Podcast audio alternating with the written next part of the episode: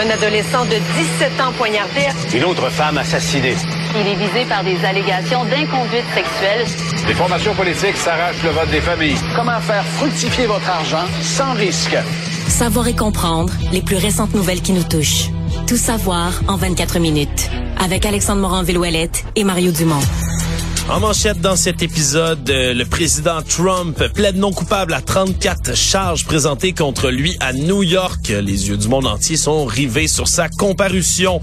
Geneviève Guilbeault demande la suspension du projet de reconnaissance faciale à la SAAQ suite au fiasco qu'il y a eu dans leur gestion de leur transition numérique. C'est parti pour Zellers au Québec, au même moment où un investissement massif dans le chantier Davy de Lévis est annoncé et la Finlande rejoint l'OTAN. Tout savoir en 24 minutes. Tout savoir en 24 minutes. Bienvenue à Tout savoir en 24 minutes. Bonjour Mario. Bonjour. Évidemment, tous les yeux du monde entier, là, alors que je devance aujourd'hui notre segment international un tout petit peu pour parler de cette nouvelle éclipse médiatique, la comparution de Donald Trump, l'ancien 45e président des États-Unis d'Amérique, qui devient de facto le premier président là à être, à devoir comparaître comme ça après ben, avoir été arrêté, ni plus ni moins, ce matin, être mis en état d'arrestation. Et on a suivi toute la journée le cirque médiatique qui en cours, évidemment, et qui entoure sa comparution devant le tribunal. Beaucoup de choses à dire, Mario, alors que les détails continuent de filtrer autour de l'acte d'accusation de ces 34 chefs qui sont posés D'abord, est-ce qu'on peut dire que tout s'est bien passé dans le sens qu'il n'y a pas eu de grabuge, les manifestants, c'était pas, il y avait pas des centaines de milliers ou de, de, de, de dizaines de milliers de supporters de Trump. Il y avait plus quel- de- quelques centaines de pro-Trump, quelques centaines d'anti-Trump, plus de journalistes et policiers. Ouais, plus de journalistes et policiers sur place, des journalistes Bon. qui ont fait la queue depuis hier soir pour être dans les premiers à pouvoir se rendre justement à la cour. Il y avait seulement cinq photographes qui étaient permis d'accès à C'est l'intérieur. pour ça qu'on a quelques photos de Ouais. ce qui s'est passé à l'intérieur. C'est tout ce qu'on a. C'est tout ce qu'on a parce qu'une fois dans la salle de- d'audience elle-même, il y avait 60 membres des médias qui étaient sur place, mais on ne leur permettait pas d'avoir aucun euh, appareil électronique sur eux. Aucun, aucun, Pas de aucun. photo, pas de pas de photo, film. pas de film, pas d'enregistrement de ce qui se passait sur place, ce qui fait qu'on doit se rabattre là, évidemment sur les témoignages des gens qui s'y trouvaient, qui ont tour à tour défilé là, devant la presse, que ce soit les membres des médias eux-mêmes ou encore les avocats de Monsieur Trump qui sont intervenus là dans un dans un scrum devant la foule un peu plus tard là aujourd'hui. On lui a lu ses chefs d'accusation, il a étudié ça et il a expliqué au juge qu'il n'était pas coupable. Il a plaidé effectivement non coupable à le 34 croit? chefs d'accusation. Ben là, ça, ça sera à la cour de Non, le mais c'est pas comme déterminer. n'importe quel accusé. Là. Donald Trump, il, il a la vérité euh, absolue. Là. Ah, ben là, à ce moment-là, c'est... il c'est s'est plaide non coupable parce qu'il est pas coupable. Ben, si on lit ses publications sur tout le social, Mario, il est la personne la plus irréprochable de l'histoire du monde. Bon. Donc, euh, à le croire, lui, non. Ouais. Mais c'est, c'est, c'est un cas extrêmement complexe. C'est surtout le reste des détails qui filent depuis ce temps-là. Parce que les chefs d'accusation, c'est comme 34 fois le même quand on lit l'acte Ouais, je l'ai devant moi. En anglais, là, c'est falsif, le, le crime, là, c'est falsifying business records in the first degree. Donc, Donc, euh, au premier degré, d'avoir falsifié des documents d'entreprise, des rapports d'entreprise. Et là, quand on lit un petit peu, euh, dans certains cas, c'est des factures, Ouais. des, des chèques. Et des rapports d'entreprise eux-mêmes, Ouais, la les comptabilité, archives, la les- comptabilité de les documents qu'on aurait fait disparaître. euh, Et tout ça lié à la Trump Organization elle-même, donc l'entreprise de Monsieur Trump. Et là, on comprend que tout ça entoure justement là, cet argent qui a servi, là, ce qu'on appelle en anglais du hush money, pour tenter de faire taire euh, l'ex-actrice porno réalisatrice, le Stormy Daniels, qui d'ailleurs, on l'a appris depuis ce temps-là du côté des procureurs, risque d'être un, une témoin directement, là, témoigner au procès lui-même un peu plus tard. Donc, euh, Mais est-ce qu'on est sûr que c'est le seul dossier? Parce que à lire les chefs d'accusation, il y a d'autres dates. En tout cas, puis on ne dit pas c'est quel dossier là. En fait, on ne parle jamais qui a reçu les chèques, dans quel genre de dossier. Moi, je pense pas qu'on puisse exclure complètement qu'il y ait d'autres dossiers. Je voyais certains médias qui disent peut-être une deuxième Ouais, femme. on parlerait de Karen McDougall, une autre femme, elle, qui, qui parlerait d'avoir une, euh, justement, ce qu'on appelle en anglais une affaire, là, une, une, une affaire, une aventure avec Donald Trump, elle aussi. Donc, est-ce qu'il y aurait eu de l'argent donné dans ce cadre-là? Ce qu'on essaie de faire, de, de démontrer du côté de la poursuite, c'est qu'il y aurait vraiment là, une espèce de, de, de réseau d'entente qui s'est fait autour de Donald Trump pour tenter, à la veille des élections américaines, de dissimuler dissimuler certains euh, éléments malaisants, disons, de son Et, et passé. plus tôt dans l'émission, un avocat nous expliquait que s'il y en a plus qu'un, ça diminue, en fait, ça diminue les chances pour Donald Trump de convaincre le jury ou le juge qui était pas au courant. Si une affaire arrive une fois, c'est fait, mettons, Cohen fait une affaire une seule fois, mais si ça se fait plusieurs fois, à des mois d'intervalle, ça augmente la probabilité qu'à un moment donné, tu l'as vu, tu t'en es rendu compte, tu l'as su et tu y as participé. Oui, et là, euh, dans, autour de tout ça, ben, il y a eu sa comparution elle-même. Puis lorsqu'on on explique du côté des journalistes qui s'y trouvaient, qu'est-ce qui s'est passé? On dit que c'était extrêmement silencieux. là. on pouvait entendre une mouche voler, selon les termes de, certains qui étaient sur place.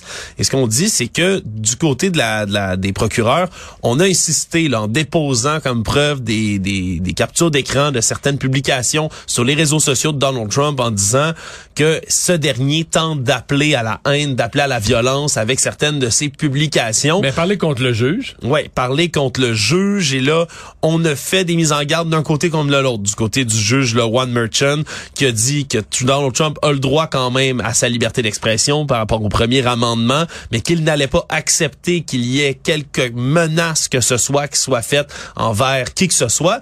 Là, semble-t-il aussi dans les dans les dernières minutes, j'ai vu que Donald Trump Jr., là, son fils, aurait publié des photos sur les réseaux sociaux de la fille du juge ou de la fille du procureur. Il y a, disons que y a une guerre pas propre qui va se mener sur les réseaux sociaux là, très bientôt au travers de tout ça. Par la suite, Donald Trump qui, avec le même air stoïque, est sorti de la salle, est déjà reparti du tribunal de Manhattan et même embarqué dans son avion pour le ramener jusqu'en Floride. Parce que sa journée n'est pas finie. Parce que sa journée n'est pas finie. Il, doit ce soir parler, s'adresser là à, à la nation, à ses supporters, le plus précisément. Un peu plus tard aujourd'hui, on parlait de 20h15, si je ne m'abuse, là, pour cette annonce qu'il veut faire. Donc, ce sera son occasion là, de s'exprimer sur toute cette histoire-là. Mais pendant ce temps-là, Mario, qu'est-ce qui roule? C'est la machine argent de M. Trump parce que ça a pas pris 10-15 minutes avant, après qu'il ait comparu que déjà, il y avait des courriels qui arrivaient dans certaines boîtes là, du Official Trump Store, Mario, qui propose pour un petit financement une contribution de 47 dollars seulement à la campagne 2024 de Trump. On reçoit un T-shirt avec une fausse photo là, de comparution, Une un faux mugshot. de Donald Trump qui tient un panneau dans ses mains justement avec la date et il est écrit Not Guilty en dessous. Donc la modique somme de 47 dollars Mario pour ce beau t-shirt, c'est quelque chose qui qu'on risque de voir que tu beaucoup sais dans les euh, la qualité de la qualité de, de- de- des étampes? Parce que si le note s'efface, je pourrais être acheteur. Ouais, juste avoir un beau t-shirt guilty avec le mugshot de Donald Trump, ça, ça doit s'arranger Mario avec euh, avec un peu de dissolvant puis ces lettres là. Euh, Bref, j'ai j'ai ta réponse. Là. Donald Trump Jr., j'ai ouvert ça. Il a mis une photo de la fille euh, du euh, juge en disant la fille du juge Juan Mer- Merchant euh, aurait travaillé dans la campagne Biden-Harris. Donc, il dit une autre preuve de la connexion de cette euh, de ce, ce- ce procès spectacle de démocrates. euh, Ouais, et là c'est c'est là que ça devient risqué parce qu'il y a des gens des suivants de Donald Trump, des gens qui sont qui versent dans théories du complot, des gens qui versent dans l'extrémisme, dans des milices d'extrême droite également aux États-Unis. Quand tu leur montres des photos comme ça là, des membres de la famille, d'un juge, du jury, des, des procureurs et autres, ça peut devenir extrêmement dangereux pour ces gens-là. Donc on verra comment ça sera pris du côté du juge en question. L'autre grosse nouvelle importante à travers de tout ça Mario, c'est qu'on parle d'une prochaine comparution le 4 décembre prochain en personne à New York pour Donald Trump. Donc c'est pas demain la veille qu'on risque de revoir la suite de ce procès-là. Ça tombe quand même très près là, des élections 2024 aussi pour Monsieur Trump.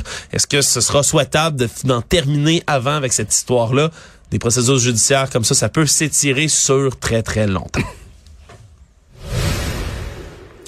Sinon, aujourd'hui, on revient au Québec. Euh, la ministre des Transports, Geneviève euh, Guilbeault, a ordonné aujourd'hui à la Société d'assurance automobile du Québec, la SAQ, d'arrêter un projet, un projet qui était décrit ce matin dans les pages euh, du Journal de Montréal, qui expliquait qu'on allait euh, développer de la reconnaissance faciale pour assurer l'intégrité des gens qui possèdent un permis de conduire. Et là, ça n'a pas bien passé du côté de Madame Guilbeault. Évidemment, dans la suite là, de tout ce qui a eu ce qu'il y a eu comme fiasco dans le, le déclenchement de la plateforme SACLIC, qui vient avec la SAQ. Et là, on a demandé d'arrêter temporairement, de suspendre le projet en disant qu'avec les défis avec lesquels la SAQ est confrontée en termes de transition numérique, c'est peut-être pas la meilleure des idées de se lancer dans un projet comme celui-là. Est-ce que c'est une bonne décision comme ça de Mme Guilbeault aujourd'hui pour sauver Euh, euh, je- les je vais dire- apparences? je vais te dire ce que je pense. D'abord, je pense que tu, tu fais bien de le dire. C'est pour sauver les apparences, dans le sens ce n'est qu'une décision politique, un. Deux, euh, c'est pas vrai que ça n'a pas d'allure. C'est un projet tout à fait valable de la SAC. Euh, Je pense que la ministre Guilbeault a dû trouver déplorable que ça sorte dans les médias à ce moment-ci. C'est comme règle ta crise d'informatique. C'est sur la place publique, le règle ta crise d'informatique avant d'annoncer un autre projet. Je sais pas si c'était une annonce ou si ça a coulé, là, que la SAC travaillait là-dessus, mais chose certaine, la SAC va continuer à travailler là-dessus. La reconnaissance faciale, ça se développe un peu partout. Je parlais à un expert aujourd'hui qui disait que c'est un projet plein de bon sens que la SAC travaille là-dessus. C'est juste deux affaires. Un, aujourd'hui, politiquement, la ministre Guilbeault a voulu être ferme sur le fait de, garde, remballer ça pour l'instant, mais pas qu'ils vont l'abandonner vraiment. Comme remballer ça pour l'instant. On sortira sa place publique quand on sera prêt. De toute façon, on n'est pas prêt à faire ça demain matin. De un. Et de deux, euh, je pense que la, la ministre Guilbeault a aussi voulu euh, dire à la SAC, là, euh, c'est- moi qui mène. là. Vous me sortez plus des nouvelles patentes comme ça. Vous me sortez plus des nouvelles patentes comme ça qui sortent d'une boîte de Cracker Jack, là, que moi je me ramasse avec commenter ça euh, dans le journal du matin. Mais je pense qu'il y a un peu de tout ça. Mais sur le fond, moi je vois pas que c'est un projet qu'on va. Je vois pas que c'est un projet qu'on va abandonner. Non, on l'abandonne pas. C'est mis sur la glace. Ni qu'on doit abandonner, là. Tu sais, ben, c'est mis sur la glace. Ils vont continuer à travailler en arrière-scène là-dessus, puis ils vont attendre de faire leurs annonces publiques quand ça sera prêt en temps et lieu. Tu sais que ça fait grogner hein, dans les milieux complotistes, tout ça, Mario. Ah oui? hein. L'espèce de crainte constante de la création de l'identité numérique. Là, dont on se cache pas au gouvernement. On veut créer un profil numérique là, pour tous les citoyens et les citoyennes du Québec. Ben, on veut ça, là. mais ouais, mais ça, c'est... dans le sens que, en termes de sécurité, non, mais je comprends que si tu penses que l'État veut te contrôler puis il veut te voler tes shorts, mais, mais il veut dire, le numéro d'assurance sociale, on se comprend que c'est archaïque, c'est un chiffre, quelqu'un peut le deviner le tien, te le voir sur un formulaire, te le voler. On se comprend, Mario. on se comprend, mais dans l'esprit des gens, comme tu le dis, qui pensent que le gouvernement les espionne et veut les exploiter pour les mieux les contrôler le plus possible, d'avoir toutes ces données-là en leur Mais possession. moi, je suis sensible quand même à l'idée qu'il faut que ces données-là soient, soient bien protégées, là, bien gardées. Ça nous inquiète toujours un peu, mais on n'évitera pas ça. Là, la, reconnaissance, la reconnaissance faciale, la plupart des gens l'ont sur leur sel. Ton Ouais. sel te reconnaît en face. Là. C'est pas comme si ton téléphone, Mario, partageait des données avec Ben des non, avec Google, avec tout le monde. Go- Ah, ton ben- téléphone, il partage pas, mettons, ta géolocalisation où tu vas un peu partout, dans quel magasin t'es rentré. Ton téléphone, il partage pas ça, hein. En tout cas, pas le mien. Moi, le mien, j'y ai parlé à mon seul. Je disais, on est les deux, on est solidaires. Puis hey, lui, le mien, il collabore pas avec des grosses compagnies américaines. Non, non, non, pas mon seul à moi. là. Tu parleras au mien, Mario, aussi. Ouais. J'aimerais ça qu'il je vais aussi docile. Je vais le briefer. Actualité. Tout savoir en 24 minutes. Mais mon sel, c'est moi qui le dénonce. Ouais, c'est là, Moi, tu je- l'as ben, la nuit, j'appelle Google, puis je dis là, mon sel était là, telle place, telle place, telle place. Ok, toi, toi, tu, tu rapportes. Moi, je joue dans le dos. Moi, j'ai un deal avec lui, mais moi, je le respecte pas. Tu fais bien, Mario. Fais- Fais-y jamais confiance. Les deux, vous vous trahissez constamment. Bon, oui, excuse-moi. Le gouvernement Legault aujourd'hui a demandé la tenue d'enquête publique du coroner, deux enquêtes distinctes par la voix du ministre de la Sécurité publique François Bonnardel, deux euh, enquêtes qui vont se pencher sur deux dossiers d'actualité extrêmement préoccupants dans les dernières semaines, soit bien évidemment l'incendie de la place du Ville du vieux Montréal qui a fait sept morts à la mi-mars, mais également sur le décès de la policière Maureen Bro de la Sûreté du Québec qui a été poignardée à mort le 27 mars dernier. Évidemment dans le cas de l'incendie, on sait que tout le contexte qui l'entoure, les Airbnb illégaux, les dispositions de logement, pas de fenêtres, ça fait énormément jaser. Donc c'est tout de même logique qu'une enquête publique soit déclenchée à ce point-ci. Et par la suite, sur le cas de la sergente Maureen Bro, lorsqu'elle a été poignardée à mort le 27 mars dernier, tout ça a été fait par Isaac Brouillard-Lessard, lui-même abattu lors de l'opération. Sauf que homme, Monsieur Brouillard-Lessard, lui, depuis 2014, a fait l'objet de cinq verdicts de non-culpabilité pour cause de troubles mentaux différents. On parle de voies de faits armés et des menaces de mort, entre autres. Même la commission d'examen des troubles mentaux jugeait en février 2022 que l'homme était un risque important pour la sécurité. Pourtant, il était encore et toujours dans la nature. Donc, ce sera deux enquêtes publiques qui vont être extrêmement suivies, Mario, on imagine, avec tout le c'est deux enquêtes, c'est deux enquêtes justifiées. Tu as deux dossiers qui ont laissé beaucoup de questions dans le public. Euh, sur la, dans un cas sur la commission d'examen des troubles mentaux, dans l'autre cas, c'est encore plus large sur la, sécurité incendie. Mais tu sais, des sous-questions, sur l'approbation des travaux, quand tu fais un bâtiment, tu divises un appartement en trois, il y a un des appartements qui aura pas de. Moi, là, je t'avoue, j'ai fait plein d'entrevues sur le sujet, j'ai pas encore de réponse claire. Même les inspecteurs en bâtiment nous disent, ah, ça dépend du bâtiment, du genre de travaux que tu fais. Faut t'appeler la ville, t'as des normes de la régie du bâtiment, mais les normes de la régie du bâtiment s'appliquent pas en telles circonstances. Excusez-moi, là, euh, je, pense qu'il y a lieu de faire le tour de ces questions-là comme il faut. Là. Le présumé assaillant au camion bélier d'Amkoui s'est présenté aujourd'hui en cours pour faire face à des nouveaux chefs d'accusation. 12 nouveaux, 3 de meurtre prémédité, 9 autres de tentative de meurtre. Il va revenir en cours un peu plus tard, là, à 38 ans. Euh, cet homme, Steve Gagnon, qui va maintenant fait face à des accusations beaucoup plus graves que ce qui était au départ, là, accusé contre lui. On parlait de conduite dangereuse causant la mort lors du premier passage face au tribunal. Mais ce qu'il faut comprendre, c'est qu'on attendait à ce moment-là que le bilan de ces victimes se stabilise. Il y avait des gens qui étaient à l'hôpital, qui étaient entre la vie et la mort, donc il aurait pu avoir encore plus d'accusations de meurtre. Mais accusations, est-ce que c'est à l'époque, je pense que c'était meurtre sans préméditation. Je vais pas m'avancer. Ah, on parlait vraiment de conduite dangereuse causant la mort. C'est ça. Donc là, on a on a les éléments parce qu'il faut enquêter un peu pour pouvoir prouver la préméditation et c'est pour ça aussi qu'on durcit les les euh, les accusations à ce moment-ci. Ouais, et ces trois chefs de meurtre prémédité évidemment le sont passibles d'une peine d'emprisonnement à perpétuité. C'est la même chose aussi pour les neuf chefs d'accusation de tentative de meurtre. Ça aussi, c'est possible d'emprisonnement à perpétuité. Donc, c'est des très graves chefs d'accusation qui tombent contre cet homme-là. Et on devrait savoir, là, pour le reste, après ça, là, s'il y a d'autres accusations qui pourraient être déposées par la suite. Mais comme le bilan s'est stabilisé, semble-t-il qu'on va s'en tenir là pour l'instant. Mais de toute façon, une fois que tu as des accusations meurtre premier au Canada, même si tu avais d'autres accusations moins graves, comme les peines s'additionnent pas, je veux dire, il est déjà au maximum de ce que la justice peut, euh, peut donner. Tout savoir en 24 minutes.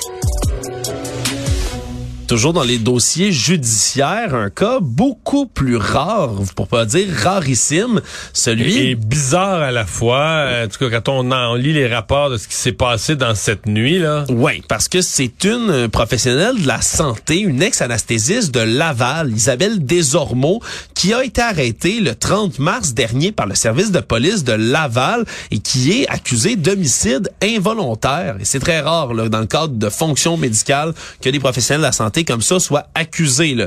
Elle a été libérée, cette dame de 52 ans, va devoir revenir à la Cour du Québec le 21 avril prochain. Mais c'est une histoire, comme tu le disais, qui est extrêmement bizarre.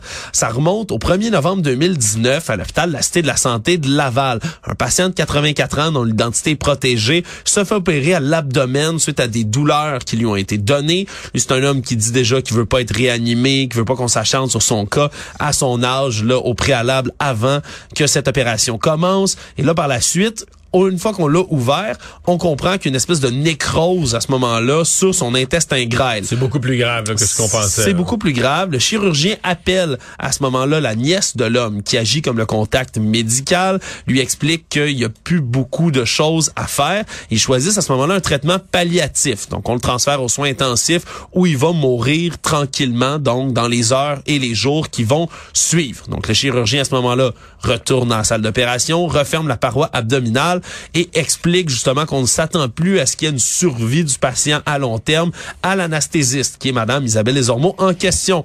Sauf que là, Madame Desormeaux, elle, par la suite, juge et s'exprime en parlant à un médecin des soins intensifs qu'elle appelle. Elle dit, il n'y a pas de famille pour accompagner cet homme-là dans ce processus-là. Et là, il y a une infirmière qui s'interpose, qui dit, ben, c'est pas vrai, la nièce. Et là, elle rétorque à nouveau en disant mais ben, je vois pas vraiment l'utilité de trouver une chambre au patient parce que lui il pourrait directement être amené à la morgue. À ce moment-là, Pro libérerait un lit alors qu'il va mourir dans les heures, les jours qui suivent. C'est là que c'est bizarre. Donc là, il y a comme une chicane autour du lit entre une infirmière qui dit non non mais il peut aller aux soins palliatifs, il y aura peut-être de la visite, sa nièce, puis une médecin qui dit on gaspille de la place dans un lit. Exactement. Et vers 4h45 à ce moment-là euh, du matin, mais la médecin administre trois médicaments différents au euh, à l'homme de 84 ans, puis débranche son respirateur. Elle dit ben ça sera pas long, une affaire de quelques minutes avant qu'il décède. Et là il y a deux infirmières, un préposé, un inhalothérapeute qui sont présents. Et les infirmières elles manifestent très fortement leur désaccord à ce moment-là. Elles se considèrent comme choquées par cette décision un peu unilatérale qui est en train de prendre Madame Desormeaux dans cette histoire-là. Et là, finalement, ça a pris plus de temps que prévu avant que l'homme ne finisse par décéder. Mais c'est effectivement là, vraiment étrange comme cas. Il y a une enquête disciplinaire au Collège des médecins de Québec qui a été faite par la suite, mais il n'y a toujours pas d'accusation des années plus tard dans ce dossier-là. De leur côté, elle a multiplié, même Madame Desormeaux, des procédures juridiques jusqu'en Cour suprême pour que son identité, elle, ne soit pas publiée. Depuis décembre 2021, on peut la nommer dans les médias finalement. Le rapport du coroner non plus lui a pas été rendu public à ce jour dans cette histoire-là. Donc beaucoup, beaucoup, beaucoup de questions, mais finalement une arrestation dans ce dossier-là. Il y a fort à parier que le 21 avril prochain, ça va être un dossier très, très suivi. Économie. Annonce économique d'importance. Aujourd'hui, le gouvernement du Québec qui investit 519,2 millions de dollars, tandis que le fédéral, lui, investit 8,5 milliards dans le chantier Davy, qui va désormais être intégré officiellement à la stratégie navale fédérale. Donc, ça a été confirmé en grande pompe, à la fois par le ministre Justin Trudeau et le ministre François Legault, qui étaient présents sur place aujourd'hui. On se souviendra que la Davy... Qui était dans l'allégresse, les deux premiers ministres qui se Ouais. échangeaient les compliments, les bons mots. Ouais, Monsieur Legault qui a dit des journées comme ça, j'en prendrai à tous les jours, Mais non, Justin. mais c'était pas assez de féliciter Justin Trudeau pour la dévie. Il a rappelé le chemin Roxham, comment Justin Trudeau va bien fait ça. Il a rappelé les bons éléments du budget de Justin Trudeau.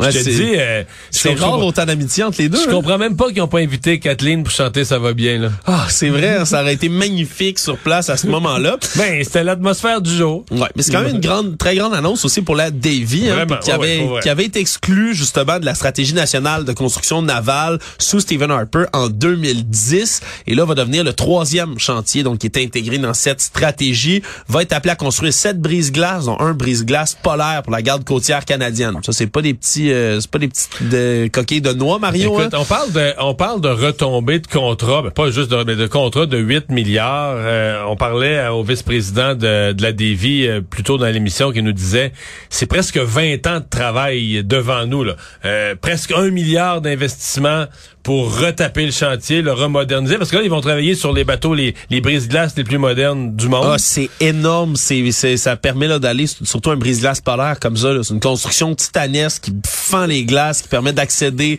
Et qui aujourd'hui est équipé pour vivre dessus, à la fois équipé du point de vue militaire, donc les équipements de pointe, des radars, etc. Donc c'est vraiment, euh, c'est c'est c'est non, c'est extraordinaire, des emplois payants euh, plein plein plein. On Ouais, dit bou- 1700, 1800 emplois de plus. Ouais, 1800 emplois, on va augmenter beaucoup. Ça va occuper, on dit, 1100 fournisseurs québécois différents là, qui vont devoir fournir des équipements, obtenir des contrats à divers degrés pour participer à ce qui va se faire au chantier de la Davy. Bref, c'est extrêmement important comme annonce économique qui a été faite aujourd'hui et ça va faire plaisir évidemment aux gens, non seulement au premier ministre, mais aux gens, aux travailleurs de Lévis et des environs. Donc, ça restera à voir dans les prochaines années si, si quelles seront les modalités de ces contrats là, autour euh, des brises-glaces. Le monde. C'est aujourd'hui qu'après trois décennies de non-alignement militaire, que la Finlande a finalement rejoint l'OTAN, devient le 31e pays membre donc de cette alliance. C'est une journée qui a été soulignée aujourd'hui comme historique, alors que c'était également le jour de l'anniversaire de la création, le 4 avril 1949, de l'OTAN. Et ça a évidemment fait réagir rapidement la Russie, qui a Ben là, parce dénoncé haut et fort Parce que tout la ça. Russie a parti cette guerre-là parce qu'il voulait pas avoir l'Ukraine dans l'OTAN, notamment. Oui. Parce qu'il disait on va avoir l'OTAN euh, au pied de notre porte là. Mais la Finlande, sais, souvenez-vous toujours les trois pays scandinaves, c'est NSF là, dans l'ordre qu'on lit là, de gauche à droite, Norvège, Suède, Finlande. La Finlande c'est le troisième, c'est celui qui est à côté sur la Russie. Partage 1300 kilomètres Ouais. de long de Donc frontières là, avec la l'OTAN Russie. en face, pareil. Là. Ben pareil, Plus pas à peu même. près. Ça, en fait, c'est ça va augmenter, là, ça vient doubler la longueur de la frontière que la Russie partage avec des pays qui sont membres de l'OTAN. Donc c'est extrêmement vraiment substantielle. Et là, maintenant, désormais, là, en calcul rapide, c'est à peu près 50 de la puissance militaire mondiale maintenant qui rejoint l'OTAN au grand complet. Et donc, faudra voir, là, alors qu'on hissait aujourd'hui le drapeau de la Finlande parmi les 30 autres pays membres, leurs drapeaux qui sont déjà affichés au siège de l'OTAN. Mais là, on vise déjà à regarder quels seront les prochains pays à rejoindre. Parce ben, qu'on parle. la Suède à court terme. Il y a la Suède à court terme. Le problème, c'est qu'il y a toujours deux pays qui s'opposent à ce que la Suède vienne rejoindre l'OTAN. Il s'agit de la Turquie et de la Hongrie qui vont devoir donc euh, faire partie de plusieurs tractions pour être capable de les convaincre et l'Ukraine à moyen terme également qui pourrait être appelée à, à rejoindre l'OTAN. Et avant de terminer, je, je, je vois à l'instant qu'il y a une disciple de Trump, Marjorie Taylor Greene, la plus célèbre des disciples de Trump. Elle était là ce matin, elle a comparé. Non, non, non, mais elle a donné une entrevue. Oui. Et elle a comparé l'arrestation de Donald Trump à celle de Nelson Mandela et, celle de Jésus-Christ voilà. de Nazareth lui-même. Voilà. Donc c'est pas le premier héros, c'est pas le premier homme bon Ouais, qui, qui, a vu une arrestation. Le maudit gouvernement corrompu des Romains d'extrême gauche. On s'en souviendra de celle-là. Résumer l'actualité en 24 minutes, c'est mission accomplie.